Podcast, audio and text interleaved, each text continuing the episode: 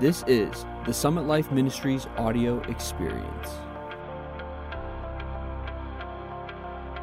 Welcome, everybody, to the Age Changer Show brought to you by Summit Life Ministries. My name is David Furrow. This is my dad, Lynn Furrow, and my mom, Carmen Furrow. Uh, as we always say and start every show, our mission at Summit Life is to elevate, equip, and empower. Elevate the church's vision to see through God's eternal purpose equip believers to live with an eternal perspective as they passionately pursue their upward call in Christ, but then also empower believers to live supernatural lifestyles in faith filled obedience.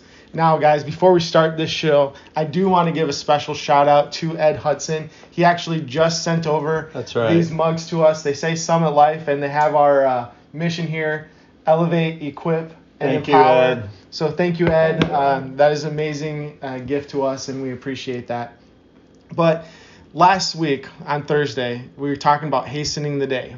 Now, I know you didn't get through all your material. That's right. Um, and so this is going to be a second part to that hastening to the day. And uh, one of the quotes that you mentioned last week was the church has a calling and responsibility that directly relates to the timing of the second coming of Christ. And uh, just expound a little more on that.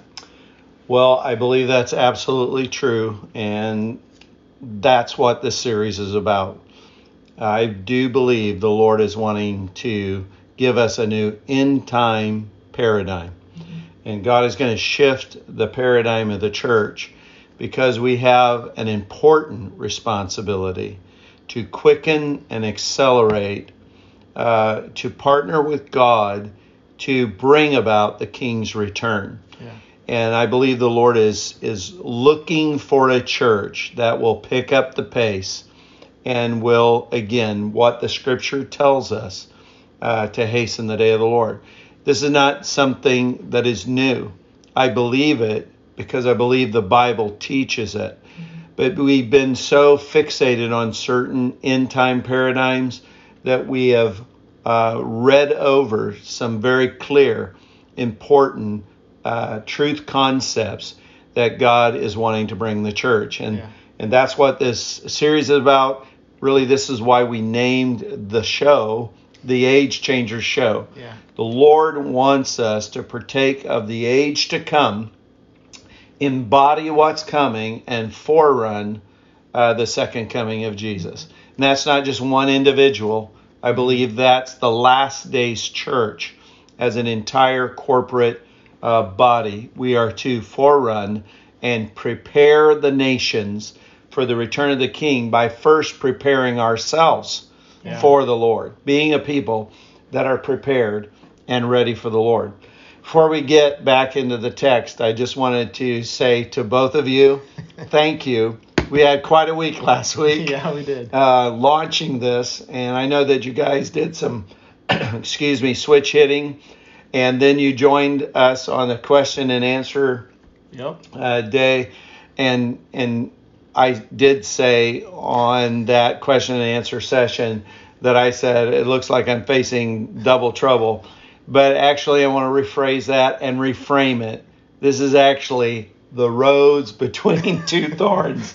Um, That is true. But guys, thank you for doing this with me. It really helps uh, in teaching and expressing uh, things to have people that are actually listening and participating uh, um, with you as you go through the material. We're glad to be here. Yeah, Yeah. my mom is definitely better looking Yeah. than me. We're so- excited to be here. well, well, thank you. Well, I want us to just go back to a text that was really the heart and soul. I said that this text is the heart and soul of the series, and I want to have us look at Second Peter chapter three, verse twelve, and let's actually look at verse eleven, going into verse twelve. It says, "Since all these things are thus to be dissolved." referring to the earth and its environment because the day of the Lord is going to come, Peter said, with fervent heat, with an intensity. And it says, What manner or what sort of people ought you to be in lives of holiness and godliness?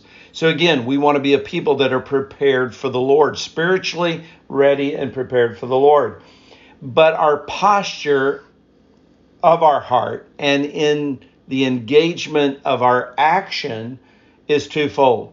he said this in verse 12. He said, waiting. He uses two verbs waiting for and hastening the coming of the day of God, because of which the heavens will be set on fire and dissolved, and the heavenly bodies will melt as they burn.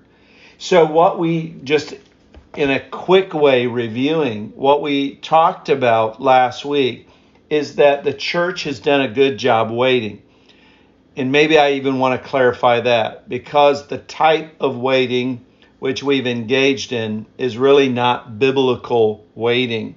Mm. We have just been kind of waiting around, kind of like at a bus stop, like Jesus dropped us up the bus stop said I'm going to come back at some time. And so what we've been doing is killing time. It's really not a a biblical biblically informed, spirit informed waiting that God is asking us to engage in. We've just said Jesus take the wheel. yeah, you know Jesus. You know, uh, you're you're going to come back whenever you want to. There's nothing we can do that can solicit a response from you because you've just separ- uh, set an arbitrary date out there. And one of the things that I said last week is that we think that we're waiting on Jesus, mm-hmm. but actually, Jesus is waiting on us. Mm-hmm. And so, not only does he say that we are to be waiting with expectation, with longing, with desire, with anticipation. I know that kind of waiting. After having many children, there when I was pregnant, there was a waiting that I did that was not just sitting around waiting, but it was a waiting and plant preparing and getting ready for the arrival That's in a right. very active way. That's right. And so were you. yeah, I, I can remember when some of our first uh, babies came that there was a nursery that was prepared, mm-hmm. uh, that there was the changing table that was assembled, a crib that was assembled and lots of diapers assembled. Gathered. Uh, a, a nursery that was painted and uh, wallpaper border that was hung to create the environment mm-hmm. for the baby's yeah. arrival. To receive the arrival yeah. But it's not just a biblical anticipation a hope that anticipates that longs and has an earnest desire Peter couples waiting with, to me, I think, an amazing word. And as I shared last week, some of the translations want to tone it down. Mm-hmm. They want it, they want to explain what the biblical waiting mm-hmm. is, and so they say, wait with earnest desire. No, there is mm-hmm. no mistake about the biblical definition of the term hastening. It says waiting and hastening the coming of the day of God. This word in the Greek is used six times, and it is, the waiting is with anticipation, but we're to marry it with an intensified action that's mm-hmm. based upon our motivations. Yeah. So as we anticipate, there's this motivation, there's this longing to say, Jesus, we want your return back to earth. We want your appearance. We desire to be to you uh, what you've longed for, and we long for you to be unto us what you've longed to be to us yeah. as your people. But then Peter said, I want you to hasten. The word can be defined as a quickening, a quickening of the pace, to accelerate, to hurry up yeah. the day of our God. So make no mistake about it. We can shorten the distance. We can mm-hmm. we can shorten the time uh, to His appearance. So there were a couple uh, passages of Scripture that we went to last week, and this is more of a review than maybe I, I wanted to give, but I think it's important for context. We talked about the passage of Scripture with Zacchaeus, who, because of his short stature, got in the tree Jesus was going down the road and there was a crowd. He wanted to see Jesus, get an advantage to see Jesus. And Jesus approached him and said, Zacchaeus, hurry down. It is the same word as hastening that is used in this passage in 2 Peter 3. And it said that when he heard, heard Jesus say that instruction to him hurry down. It said that he hurried. The, the same word is used twice in the passage. Yeah. So, in other words, when Jesus said, hurry, he wasn't just saying, I want you or long for you with an earnest desire to get out of the tree at your convenience when you want to. Be careful, don't hurt yourself coming down. Take your time. No, you can see that Zacchaeus took it as an explicit mm-hmm. instruction. Yeah. That when he said, hurry, Zacchaeus knew what Jesus was saying. Get out of the tree as fast as you can. And the reason why the Lord wanted him to hurry is because of what God wanted to bring wanted to bring to Zacchaeus' household that day. Yeah. And it was salvation. He wanted his family, his whole household, and and specifically Zacchaeus to mm-hmm. experience because Jesus said, salvation is yeah. coming to your house. Yeah. And we don't want to delay the destiny that God has for you. But then we also went into a passage of scripture where this verb, hasten, is used in another uh, place. And that is in Acts chapter 20, verse 16. And I want to read it to you from the book of Acts. It says, For Paul had decided to sail past Ephesus so that he might not have to spend time in Asia, for he was hastening. Here's the same Greek word to be at Jerusalem, if possible, on the day of Pentecost. Now, his course of action that he took was based upon his desire to be in Jerusalem by the day of Pentecost. That was his longing, that was his motivation. I want to arrive on time because I want to celebrate the feast. But he knew that he had to adjust his timing, his schedule, the places that he could have stopped. So, what he did was he adjusted his schedule, rearranged it, and he mapped out the shortest route so that he could cover the distance in the shortest amount of time so that he could arrive to that moment. So, what he did was he accelerated the trip. He hastened the day of his arrival so he could get where he wanted to be on the day that he wanted to be there. So, are you saying if we're going to hasten the day of the Lord in our generation, in our church, you know, the church of today, we're supposed to and we need to adjust our speed or activities? Yes, because you said it, we adjust our speed by adjusting our schedule. There are many, many good things that are out there, David, in in as we know in our culture. Mm-hmm. But many believers right now are living completely distracted, what I call distracted driven lives. Mm-hmm. Uh, you know, Rick Warren wrote a book uh, decades ago called The Purpose Driven Life. Yeah. And it was something that God used to try to help focus people to live their life on intention and to prioritize their life in, in things that they were biblically centered and God centered in their life.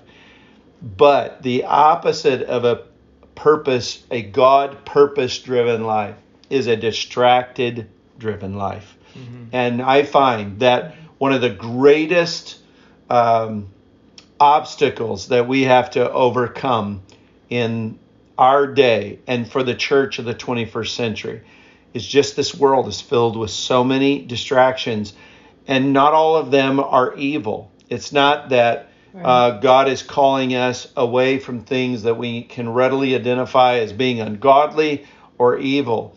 But many times, if we're going to get where God wants us to go in this generation, if we're going to accelerate and hasten the coming of the day of the Lord, we're going to have to say goodbye to many good things yeah. that simply occupy our time and entertain us. But in the entertaining, it's actually detaining us from our destiny. It reminds me, oh, uh, it was quite a long time ago. I think we talked about this that what obedience to God is is giving him what he wants.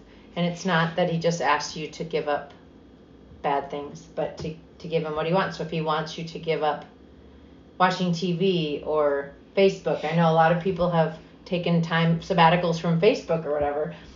But if that's what God is giving you, then your obedience to that is so significant to respond. That's right. You know, we have these hobbies, um, sports, we know, has become a major focus in the Western society. Mm-hmm. And, and literally, you can go from season to season, game to game. Mm-hmm. Uh, I know that many men, and this is a message for men, uh, sports cannot become your life. If you're a believer in Jesus Christ, God has to grow you beyond entertaining yourself uh, by, uh, you know, captivating your heart and your attention uh, by entertaining yourself through sports. Jesus is worth more yes. than a sports season. He is worth more than a Super Bowl championship. He is worth more than um, a pennant or anything that the world would say this was a significant event.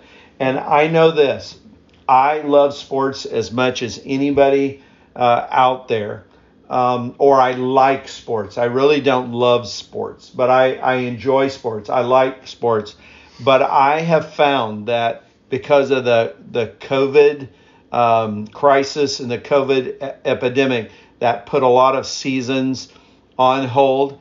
It was amazing how it was like a a weaning away of yeah. things that used to occupy more of my time. And now that I've gotten some of my time back and how I've invested my time, I'm starting to intentionally invest my time in things that will get me where I need to go and where I want to go.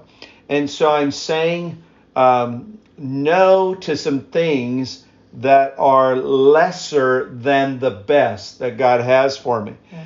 Um, and so I, I just want to challenge us with that. And I'm not picking on sports, but sports probably does need to be picked on. But there are many other hobbies that captivate our attention over Christ. Yeah. Now, David, I want to reframe a, a statement of what you talked about how Paul adjusted his schedule so that he could redeem the time. And this is something the Lord spoke to me when I was preparing uh, this series. The Lord said, Your wait time is determined by your speed. Hmm. And so I know Carmen will enjoy this because she's a math teacher. And so I know that if we had a journey of a thousand miles to go, and I said, okay, I want to get there the quickest way possible. I'd want to choose the shortest route, but I, I would also want to go at a speed that would get me there uh, within a reasonable amount of time. So if we do just simple math, a thousand miles at 100 miles per hour, and hopefully there's not not a lot of speed traps or highway patrolmen out out on that highway to get there. But let's just say there's no speed limit, and you could go 100 miles an hour you're going to arrive at that destination in 10 hours. Yeah. I just did a simple analogy. But if I have that same journey where I have that same destination in mind of a thousand miles to cover, but I only go 10 miles an hour, it'll take me 100 hours to get there. And so the church has been going at 10 miles per hour yeah. when actually God says there's no speed limit mm. for you. You choose the speed in which you're going to hasten and quicken my return. Well, that's what we're going to share today. And I hope that uh, people have been inspired and hopefully encouraged, motivated to pick up the pace, spiritual pace. Yeah, we need to get after it. it that's right. Like, so, well, guys, uh, we just want to say thank you again for being with us today.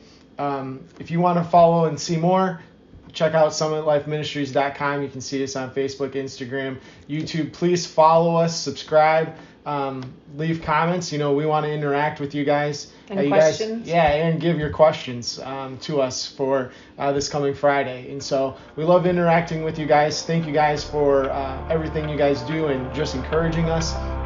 But again, thank you and God bless. Thank you. Bless you.